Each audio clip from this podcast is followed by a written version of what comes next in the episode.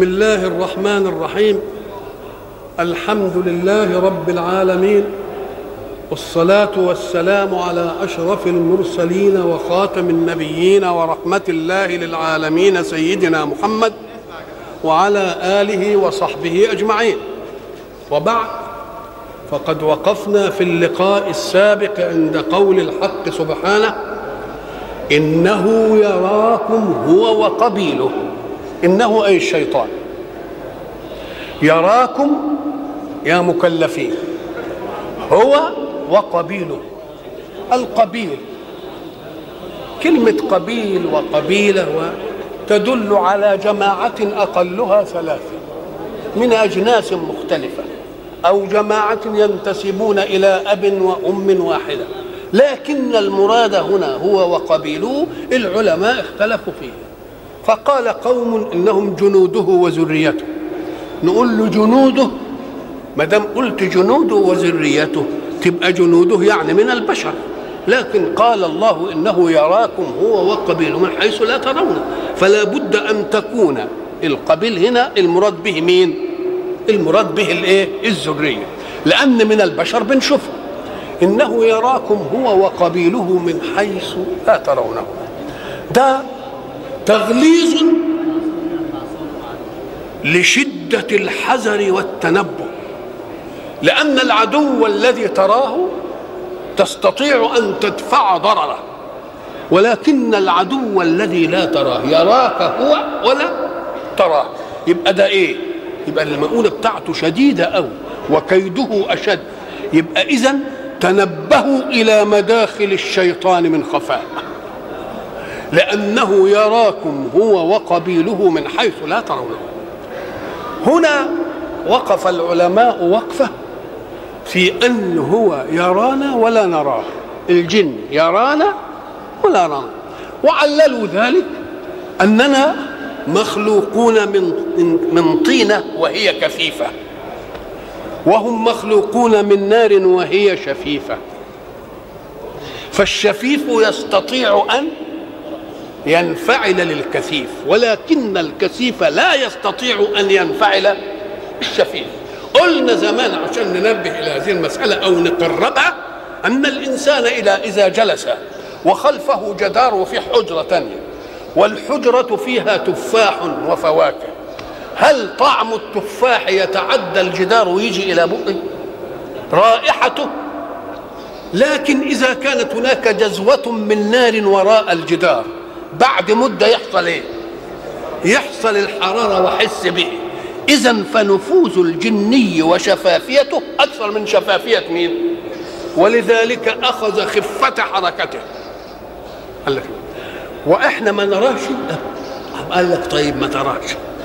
اذا معنى ذلك أن الشيطان لا يرى.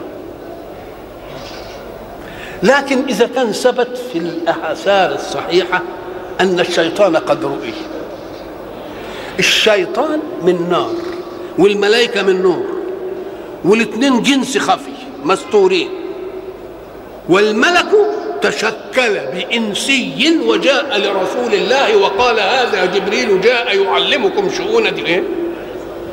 دينكم يبقى تمثل ببشر نقول له آه اذا حين نراه إنما نراه لا على صورة جنيته ولكن على صورة تتسق مع جنسيتي أنا فيتمثل لي إيه؟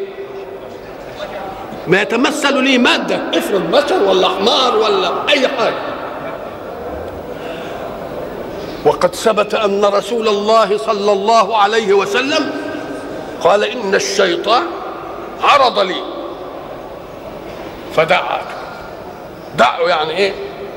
وقد هممت أن أربطه بسارية المسجد يعني بالعمود ليتفرج عليه صبيان المدينة.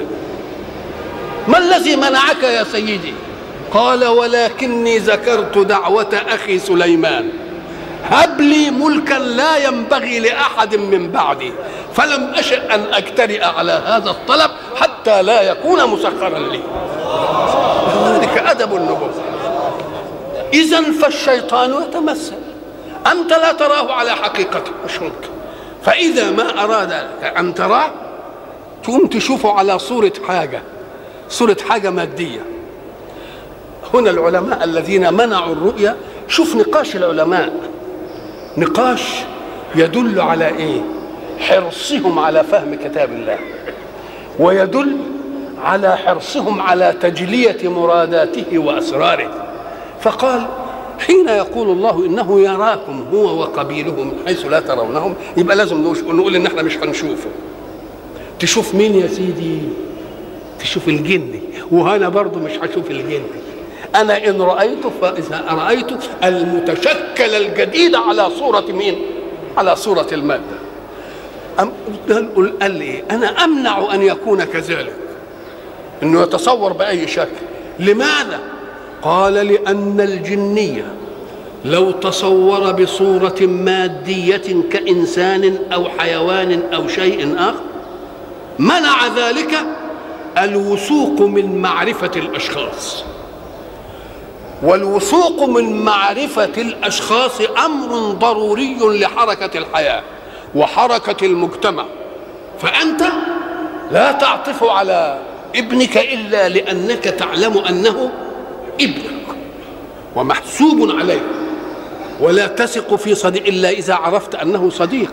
ولا تأخذ علما إلا لمن تعرف أنه عالم. فهب أن الشيطان يتمثل بشيء. يتمثل بصورة ابنك. يبقى هيشككني. اللي قدامي ده ابني ولا صورة من صور الشيطان؟ يبقى يمنع الوثوق. وأيضا فمن أعدى أعداء الشيطان هم الذين يبصرون بمنهج الله وهو العلماء. فما الذي يمنع أن يتشكل الشيطان بصورة عالم موثوق في علمه ثم يقول كلاما مناقضا لمنهج الله؟ إذا لازم الشيطان ما يتمثل. له آه. أنت فهمت أن الشيطان حين يتمثل يتمثل تمثلا استمراريا. إنه يتمثل تمثل الومضة. ليه؟ لأن الشيطان يعلم أنه لو تشكل بصورة إنسان أو بصورة مادية حكمته الصورة التي انتقل إليها. وإذا حكمته الصورة إن جبت مسدس وضربته رصاصه يموت. مسكته كده وكتفته تلاقي ما النبي كان هيمسكه. الله إمال يبقى إيه؟ أم قال لك ولذلك الشيطان يخاف منا أكثر مما نخاف منه. لأنه يخاف إنه يظهر ظهور استمراري تقوم يكون أنت عارف القضية فتيجي عليه وتروح إيه؟ تروح ماسكه. يقوم يعمل لك إيه؟ التمثل ومضه ثم يختفي وهو أمامك. فساعة يتمثل هذا التمثل يبقى هيمنع من من الوقوع في الوثوق بالأشخاص. وأيضا فإن الإنسان إذا تأمل الجني المشكل سيجد فيه شيئا مخالفا. يشوفه كده راجل كده ولا بتاع وبعدين يلاقي رجله رجل معزة. لازم توجد فيه حاجة تلفته إيه؟ تلفت إليه. وأيضا يجي ومضه كده وإيه؟ ويختفي. ليه؟ لأنه يخاف أن, أن, أن تكون قد عرفت أن الصورة التي يتشكل فيها تحكمه. وإذا ما عرفت ذلك أمكنك أن تصرعه ولا ما تصرعوش إذا فهو بيخاف منا أكثر مما إيه؟ أكثر من إن إحنا نخاف منه. إنه يراكم هو وقبيله من حيث لا ترونهم ويبقى النص أن يراكم أنتم على حقيقته وهو على حقيقته من حيث لا ترونهم يعني على حقيقته. وإنما إن أراد أن يتشكل يتشكل بمين؟ بشيء تعرفه وتشكله غير استمراري. بالله لما يتشكل بشكل ابني ولا بشكل عالم وما يقعدش إلا لحظة بس كده يعمل إيه؟ ويختفي من قدامك كده. خلاص عرفت إنه إيه؟ عرفت الشيطان. إنه يراكم هو وقبيله من حيث لا ترونهم انا جعلنا الشياطين أولياء للذين لا يؤمنون. انا جعلنا الشياطين يعني الشياطين قال لك آه من جعل الله. والجعل ده هنا إزاي هو جعلهم كده يعني. قال لك لا ده خلى بينهم وبين الذين يريدون أن يفتنونه. وإلا لو أراد الله منعهم أن يفتنوا كان فعل. اذا فكل شيء في الوجود أو كل حدث في الوجود عايز حاجتين. الحاجة الأولى طاقة تفعل الإيه؟ الفعل. وداع لفعل الفعل يبقى طاقة وداعي فإذا ما كانت عند الإنسان الطاقة للفعل والداعي إلى الفعل إبراز الفعل بأي شكل أدي الصورة النهائية لكن الطاقة لمين؟ أنت جيت تقول إيه؟ العامل الفلاني نسج قطعة من القماش في غاية الإيه؟ في غاية الدقة العامل نسج قطعة القماش في غاية الجودة والدقة. نقوم نقول له والله العامل ما نسجش وإنما نسجت الآلة. والآلة ما نسجتش إنما الصانع الذي صنعها. والصنع ما عملهاش إلا بالعالم الذي ابتكر قانون الحركة. الله. يبقى الطاقة دي مش بتاعت العامل. العامل وجه الطاقة المخلوقة للمهندس في أن تعمل. يبقى نتيجة العمل حصل من مين ومين؟ حصل من مين ومين؟ من العامل. أدي واحد. العامل عملي وجه الطاقة إنما مين اللي أوجد الطاقة؟ المهندس اللي عملها في المصنع. والمهندس عملها على إيه؟ على العالم الذي ابتكر قانون الحركة. الله. طيب والعالم اللي ابتكر قانون الحركة دي ابتكرها إزاي؟ أم قال لك آه بعقل اخت... ربنا خلقه وفعل في مادة خلقها الله. خلاص؟ وترك له طلاقة في أن يفعل. يبقى الفعل الحتة القماش دي واخدة كم حاجة؟ حاجات كتيرة قوي. فإذا كل شيء يعود إلى الله فعلا. لأنه خالق الطاقة. وخالق خالق الطاقة. ولكن الذي يستعمل الطاقة يوجه الطاقة فقط. فإذا قلت العامل نسج يبقى صح. وإذا قلت الآلة نسجت يبقى صح. تقول المصنع نسج يبقى إيه؟ يبقى صح. إذا فالمسألة كلها مردها في الفعل إلى من؟ إلى الله. ولكن أنت وجهت الطاقة المخلوقة لله بالقدرة المخلوقة لله في فعل أمر من الأمور. فلا يقال إن العامل نسج فإذا قال الله إنا جعلنا الشياطين أي خلينا بينهم وبين المفتونين بهم. وإلا لو أردنا أن لا يفتنوا أحدا ما يقدروش يفتنوه. ولذلك إبليس فهمها قال إيه؟ قال إيه إبليس؟ قال لك إلا لأغوينهم أجمعين. إلا عبادك منهم المخلصين. إذا من يريده الله معصوما لا يستطيع الشيطان أن يجرؤه. تبقى الشياطين راحوا يبقوا أولياء بمين؟ بأن الله خلى بينهم في الاختيار وبينهم. يبقى دي اسمها إيه؟ تخليه ولذلك لا معركة بين العلماء. معتزلة واهل سنة وشغلانة. نقول له من أراد أن الطاقة مخلوقة لله نسب كل فعل إلى الله. ومن رأى أن نوجه الطاقة من البشر يبقى ينسب الفعل للبشر. فإذا كان كل فعل من الله كلام صح وإذا كان فعل للبشر يبقى صح. يبقى أنت بتتعاقب الذي قتل بيتعاقب ليه؟ لأنه قتل والله ده اللي قتل المسدس ولا البندقية ولا السكينة. إنما وجه الطاقة المخلوقة لله أو المخلوقة للصانع في هذا العمل. يبقى ده ينفع وده إيه؟ وده ينفع. فمن أراد طلاقة قدرة الله في أنه الفاعل لكل شيء نظر إلى الطاقة وإلى موجدات الطاقة. ومن قال إن الإنسان بالمعصية هو اللي فعلها أي لأنه وجه الطاقة إلى عمل صالحة له الطاقة. يبقى إن عذبه ربنا بيعذبه على الفعل ولا على توجيه الطاقة للفعل؟ على توجيه الطاقة. ولذلك لا يصح أن يوجد إيه؟ أن يوجد خلاف. إنا جعلنا الشياطين اولياء لمين؟ للذين لا يؤمنون. إذا جعل الله الشياطين أولياء. لمين؟ لمن لم يؤمن. ولكن الذي آمن. يبقى ب... يبقى إذا وجه الشيطان إلى يبقى من عمل الإنسان ولا مش عمل؟ أنت لم تؤمن ولذلك جاء الشيطان وجعلك وليا إيه؟ وليا له.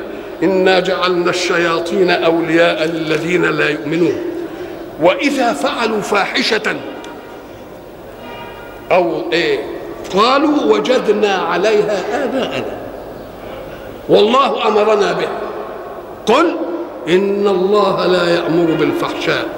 أتقولون على الله ما لا تعلمون؟ ده, ده كلام تاني خالص. إذا فعلوا فاحشة الفاحشة مأخوذة من التفحش. والتفحش التزيد في القبح يعني شيء قبيح إنما إيه؟ يتزود في القبح. ولذلك صرفها بعض العلماء إلى لون خاص من الذنوب وهو الزنا لأنه ده تزيد في القبح. ليه؟ قال لك لأن كل معصية تعملها وتنتهي بأثرها إنما الزنا هيخلف إيه؟ هيخلف آثار. هذه الآثار إما أن توأد بأن المرأة تجهد نفسها أو تولده وترميه في حتة أو يعيش طريق في المجتمع مش مسؤول بالاخذ فتبقى المسألة ممتدة. امتداد أكثر من اي من اي يعني شرب الخمر هيشرب الخمر وبعدين أنت اللي هو. إنما دي بتعمل إيه؟ وأيضا بتعمل شك في المجتمع. الشك في المجتمع بينشأ منين؟ تصور أن إنسانا يشك في أن هؤلاء أولاده ولا مش أولاده. تبقى بلوى كبيرة قوي ولذلك الذين قالوا إن الفاحشة المقصود بها الزنا نظروا إلى قول الله سبحانه ولا تقربوا الزنا إنه كان فاحشة. أو الفاحشة هي ما فيه حد. أو الفاحشة هي الكبائر. إذا ناخذها على أنها التزيد في القبح على أي لون من الإيه؟ من الألوان. طب إذا فعلوا فاحشة ما هي فعلوها زي إيه يعني؟ أما زي الأشياء اللي تقدمت دي. ما جعل الله من بحيرة ولا إيه؟ سائب زين لكثير من المكز... زين لكثير من المشركين إيه؟ قتل أولادهم إيه؟ شركاءهم. ويجعلون لله مما زرع من الحرث والأنعام نصيبا فقالوا هذا لله بزعمهم وهذا لشرك كل الأشياء دي أو أن المقصد أنهم كانوا يطوفون بالبيت عراة. لأن دي السبب في الكلام. يطوفون عراة إلا أي؟ الرجال يطوفون نهارا والنساء يطوفن ليلا يعني يتخذن من ستار الليل. وده ليه؟ قال الورع واخد حقه قوي. يقول لك إحنا عايزين نطوف إلى بيت ربنا كما ولدتنا امهاتنا وعايزين نتجرد من متاع الإيه؟ من الدنيا. ولا نطوف ببيت الله في ثياب عصينا الله في إيه؟ والله والله كتر خيركم قوي. طب أنتوا ما دام كده لازم تشوفوا منهج الله خذوا زينتكم عند كل مسجد استروا عوراتكم. آه. وإذا فعلوا فاحشة قالوا وجدنا عليها آباءنا. طب ما دام وجدوا عليها اباءهم يبقى ده تقليد. يبقى كن الأبناء يقلدون الآباء. طب ما دام تقليد بقى امشي بالتقليد إلى سلسلة الانتهاء في بداية الخلق. الأبناء قلدوا مين؟ والآباء قلدوا مين؟ والآباء قلدوا مين؟ الله سلسلها بقى لحد مين؟ لحد آدم. آدم متلقي وحيا عن الله. مش ممكن يكون. ما تجيش التقليد دي. وأيضا التقليد ده باطل. إيمان المقلد مردود. ليه؟ قال لك كأن التقليد لا يعطي حقيقة وإنما يعطي حكما. بعيد عن الحقيقة التدليلية. إحنا كنا قلنا زمان أن نسب تكوين الأفعال والجمل كم نسبة؟ إما نسبة محكوم بأنها واقعة ومجزوم به. إذا قلت السماء فوقنا تلك نسبة. نسبت الفوقية لمن؟ السماء هذه النسبة. أنت مؤمن به؟ قال لك آه وهل هي كده واقعة برضه زي ما أنت آمنت؟ هل الواقع بتاعها يناسب الإيمان بتاعك؟ تقوم تقول له آه. طيب تستطيع أن تدلل عليها؟ لا. يبقى تقليد. يبقى التقليد هو إيه بقى؟ نسبة أنت جازم بها.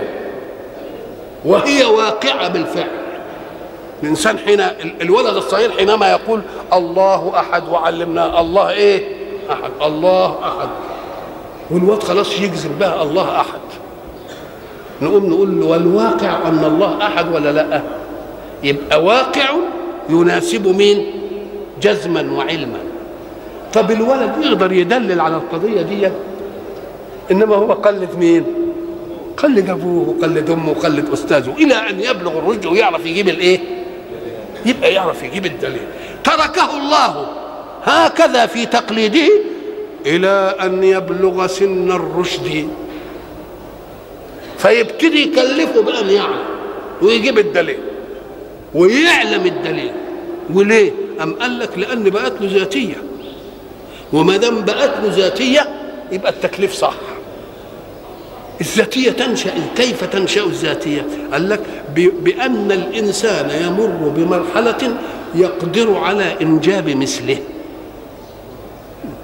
اللي إحنا بنسميها الايه؟ البلوغ. البلوغ يعني إيه؟ يعني قادر الواحد قادر على أن ينجب. دي يبقى اسمه بقى إيه؟ بلغ أشده واستوى. نقوم نديله التكليف. لأن الله لو أعطى التكليف إليه قبل البلوغ وقبل أن يكون قادرا على إنجاب مثله يقوم لما تيجي الغريزة الجنسية تسيح في جسمه وتعمل عنده انفعالات جديدة يقول لا يا رب المسألة تغيرت فيا. أنا خدتني يا لا. نقوم نقول له لا مش هنكلفك إلا لما إيه؟ تكون ناضج. ونضج يشهد له أنك تقدر على إنجاب إيه؟ على إنجاب مثله نقوم نقول الله إذا ما فيش تكليف إلا بعد البلوغ. نعم. أم قال لك أمال يقول مروا أولادكم بالصلاة لسبع واضربوهم عليها لعشر. أم قال لك يا أخي افهم عن الرسول. هو قال أمرهم الله أن يصلوا ولا طلب من الآباء أن يأمروا. يبقى ده أمر الآباء والعقاب للآباء اضربوهم. تبقى أنت أمرت وأنت اللي إيه؟ لسه ما وصلش إلى درجة الأمر مني. ولا درجة العقوبه مني ولكني أردت منك أن تدربه على هذا العمل حتى لا يواجهه التكليف بمشقة الفعل. تبقى بتخففها على نفسك وعليه. لكن التكليف مش مين؟ مش مني أنا مروهم أنتم. وإن خالفهم إيه؟ اضربوهم أنتم. يبقى التكليف من مين؟ من الأب. والضرب من مين؟